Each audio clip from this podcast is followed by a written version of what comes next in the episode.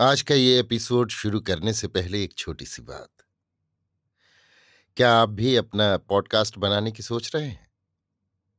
तो anchor try कीजिए। ये पॉडकास्ट बनाने का सबसे आसान तरीका है।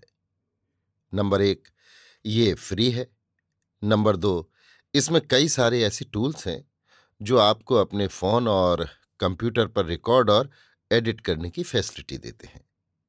नंबर तीन आप अपने पॉडकास्ट को डिस्ट्रीब्यूट भी कर सकते हैं, जिससे इसे स्पॉटिफाई और दूसरे प्लेटफॉर्म पर सुना जा सके। तो डाउनलोड कीजिए फ्री एंकर ऐप या विज़िट कीजिए एंकर डॉट एफ़ पर अपना पॉडकास्ट स्टार्ट करने के लिए। ये तो थी एक छोटी सी जानकारी, और अब शुरू करते हैं एपिसोड का सिलसिला। तो आज के एपिसोड में लीजिए सुनिए। रविन्द्रनाथ टैगोर के लिखे उपन्यास, गोरा के अट्ठाईसवें भाग को मेरी यानी समीर गोस्वामी की आवाज़ में। किसी प्रकार के अपराध का विचार न करके, केवल दमन करने के लिए सैंतालीस आदमी गिरफ़्तार करके हवालात में डाल दिए गए थे। मजिस्ट्रेट के साथ मुलाकात करने के बाद गोरा वकील की खोज में निकला। किसी से उसे खबर मिली कि सात कौड़ी हालदार यहाँ के एक अच्छे वकील हैं। सात कौड़ी के घर पहुँचते ही उन्होंने कहा, वाह गोरा, तुम यहाँ कहाँ? गोरा ने जो समझा था वही ठीक निकला। सात कौड़ी गोरा के सहपाठियों में से है। गोरा ने कहा, चरघोषपुर के असामियों को जमानत पर छुड़ाकर उनके मुकदमे की पैरवी करनी होगी।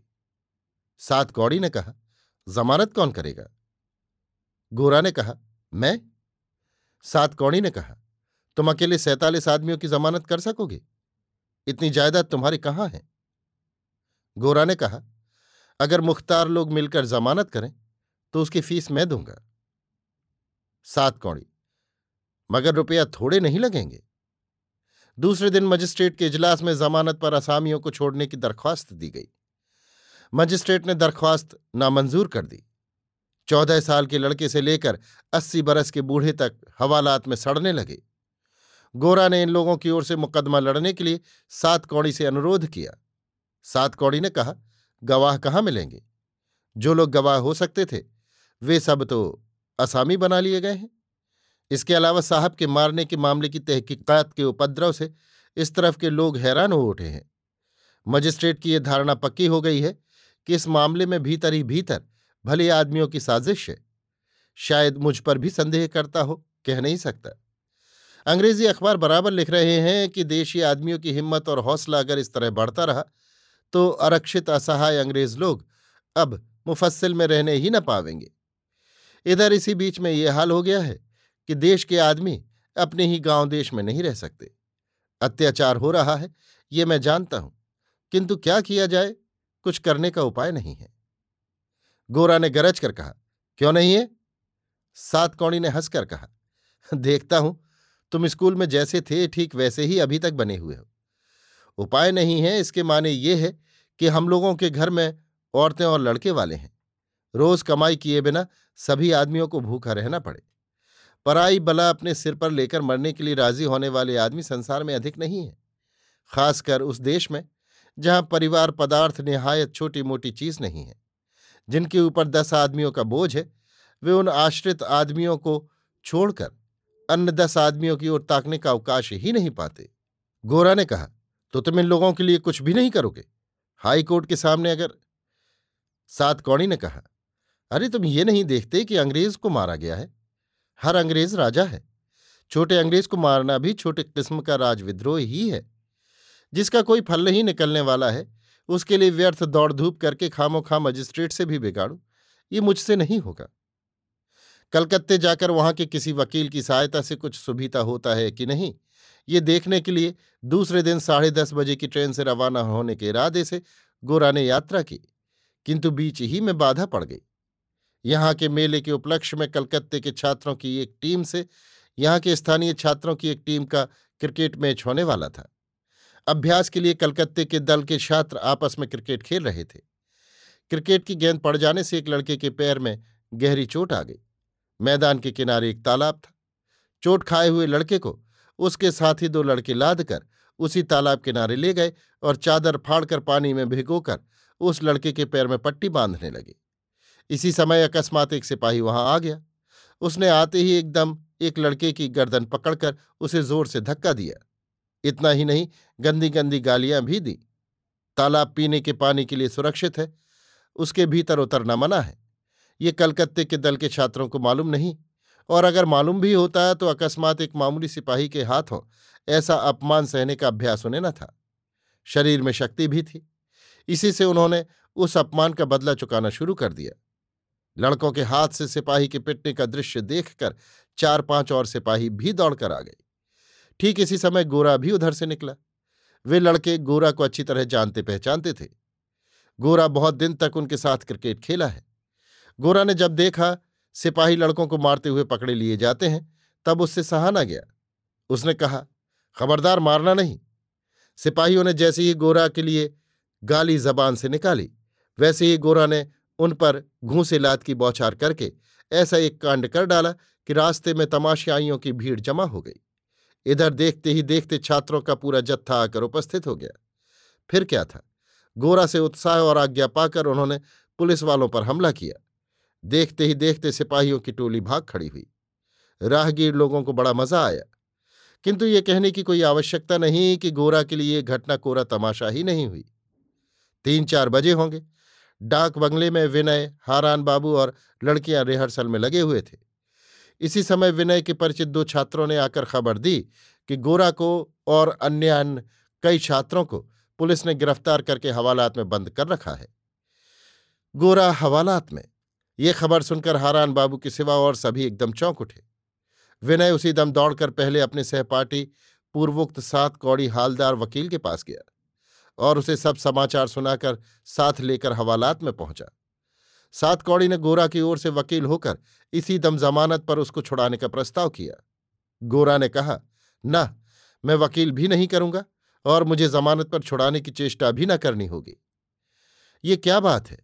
सात कौड़ी ने विनय की ओर फिर कर कहा, देखते हो, कौन कहेगा कि गोरा स्कूल से निकल चुका है? उसकी बुद्धि ठीक उसी तरह की बनी हुई है, जैसी कि स्कूल में पढ़ने के समय थी। गोरा ने कहा, देव संयोग से मेरे रुपए हैं, इष्ट मित्र हैं, इससे मैं हाजत और हथकड़ी से छुटकारा पा सकता हूँ, किंतु मैं ये नहीं चाहता। हम लोग अपने देश की धर्म नीति के अनुसार यही जानते हैं कि सुविचार और न्याय करने की गरज राजा को होनी चाहिए। प्रजा के प्रति अविचार होने से राजा को ही अधर्म का भागी होना पड़ता है। किंतु इस सल्तनत में अगर वकील की फ़ीस का प्रबंध न कर पाने से प्रजा हवालात में सड़ती और जेल में मरती है। राजा के सिर पर मौजूद रहते न्याय विचार को रुपए देकर खरीदने में सर्वस्व स्वाहा कर देना पड़ता है। तो ऐसे विचार के लिए मैं दमड़ी भी खर्च करने को राज़ी नहीं हूँ। सात कौड़ी ने कहा, काजियों के अमल में तो घूस देने में ही सिर तक बिक जाता था। गोरा ने कहा घूस देना तो राजा का विधान नहीं था। जो काजी बुरा होता था, वो घूस लेता था। ये बात इस अमलदारी में भी है। किंतु इस समय राजद्वार में विचार के लिए खड़े होते ही वादी प्रतिवादी, दोषी निर्दोष, सभी प्रजा को आँसू बहाने ही पड़ेंगे। जो पक्ष धनहीन है, उसके लिए विचार की लड़ाई में हार और जीत दोनों ही सर्वनाश के समान है। फिर जहाँ राजा स्वयंवादी है और प्रतिवादी मेरे समान संपन्न आदमी है, वहीं वकील बैरिस्टर का प्रबंध है। मैं अगर वकील को फ़ीस देकर खड़ा कर सका, तब तो अच्छा ही है, नहीं तो जो भाग्य में लिखा हो। विचार में अगर वकील की सहायता का प्रयोजन है तो फिर गवर्नमेंट के विरुद्ध पक्ष को क्यों अपना वकील आप खड़ा करने के लिए बाध्य होना होगा? ये किस तरह का राजधर्म है? सात कौड़ी ने कहा, भाई खफा क्यों होते हो? सूक्ष्म विचार करने के लिए सूक्ष्म आयन बनाना होता है, और सूक्ष्म आयन बनाने पर कानूनी पेशा लोगों के बिना काम नहीं चलता। पेशा या धंधा चलाने में क्रय विक्रय का भाव आ ही जाता है। अतएव सभ्यता की अदालत में आप ही इंसाफ के क्रय विक्रय की बाज़ार अवश्य हो उठेगी। जिसके पास रुपए नहीं है, उसके ठगे जाने की संभावना अवश्य यही रहेगी। अच्छा तुम अगर राजा होते तो क्या करते, बतलाओ तो सही। गोरा ने कहा, तब मैं ऐसा कानून बनाता कि हज़ार डेढ़ हज़ार रुपए की तनख्वाह पाने वाले विचार की बुद्धि से भी उसके रहस्य का भेद होना संभव न होता। तो अभागे वादी और प्रतिवादी दोनों की ओर सरकारी खर्च से ही वकील खड़े कर देता। विचार अच्छा और ठीक होने का खर्च प्रजा के सिर पर लाद कर, अपने सुविचार के गौरव का बखान मुगल पठान शासकों के ऊपर गालियों की बौछार कभी न करता। सात कौड़ी ने कहा, अच्छी बात है, जबकि वो शुभ दिन अभी नहीं आया, तुम राजा नहीं हुए, और जब फ़िलहाल तुम सभ्य राजा की अदालत के आसामी हो, तब तुमको या तो गांठ के पैसे खर्च करने पड़ेंगे और नहीं तो वकील मित्र की शरण में जाना होगा। गोरा ने जिद करके कहा, कोई चेष्टा न करके जो गति हो सकती है, वही गति मेरी हो। इस राज्य में संपूर्ण रूप से निरुपाय मनुष्य की जो गति है, वही गति मेरी भी है। विनय अनेक अनुनय विनय करके हार गया, लेकिन गोरा ने उस पर ध्यान ही नहीं दिया। उसने विनय से पूछा, तुम यहाँ कैसे आ गए? विनय का मुख कुछ लाल हो उठा। गोरा, अगर आज हवालात में न होता तो शायद विनय कुछ विद्रोह के स्वर में ही अपनी यहाँ उपस्थिति का कारण कह देता। किंतु आज गोरा के प्रश्न का उत्तर उसके मुँह से न निकल सका। विनय ने कहा, मेरी बात पीछे होगी, इस समय तुम्हारी। गोरा ने कहा, मैं तो राजा का अतिथि हूँ। मेरे लिए राजा को खुद चिंता है। तुम लोगों में किसी को कुछ सोचना न होगा। विनय जानता था गोरा को उसके संकल्प से डिगाना संभव नहीं, अतः वकील करने की चेष्टा छोड़ देनी पड़ी। विनय ने कहा, मैं जानता हूँ, तुम तो यहाँ कुछ खा पी नहीं सकोगे। बाहर से कुछ खाने के लिए भेजने का प्रबंध कर दो? गोरा ने अधीर होकर कहा, विनय, क्यों तुम वृथा चेष्टा करते हो? बाहर से मैं कुछ नहीं चाहता। हवालात में सबको जो नसीब होता है, उससे अधिक कुछ भी मैं नहीं चाहता। विनय व्यथित चित्त से डाक बंगले में लौट आया। रास्ते की ओर जो एक सोने की कोठरी थी, उसी में दरवाज़ा बंद किए और खिड़की खोले बैठी हुई सुचरिता विनय के लौटने की राह देख रही थी। वो किसी तरह और सबका संग और बातचीत सहन करने में असमर्थ हो रही थी। सुचरिता ने जब देखा कि विनय चिंतित उदास मुख लिए डाक बंगले की ओर आ रहा है, तब आशंका के भाव से उसके हृदय में हलचल सी मच गई। बहुत कोशिश से अपने को शांत करके एक किताब हाथ में लेकर सुचरिता सबके पास आकर बैठ गई। ललिता सिलाई का काम पसंद नहीं करती, किंतु आज वो भी चुपचाप एक कोने में बैठी हुई सुई चला रही थी। लावण्य सुधीर के साथ खेल खेल रही थी। लीला दर्शक रूप से बैठी थी। हारान बाबू बड़दा सुंदरी के साथ दूसरे दिन होने वाले उत्सव की चर्चा और आलोचना कर रहे थे। विनय ने आकर आज प्रातःकाल पुलिस के द्वारा गोरा के झगड़े का सब हाल ब्यौरेवार कह सुनाया।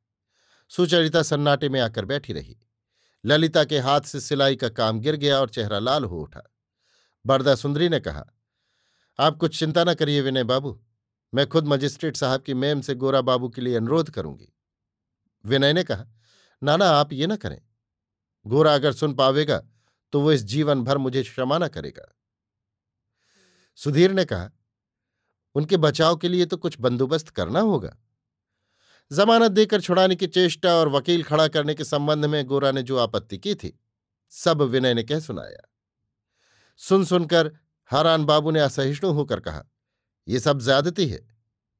हारान बाबू के ऊपर ललिता के मन का भाव चाहे जो हो, वो आज तक उन्हें मानती आ रही है, उनका अदब करती रही है।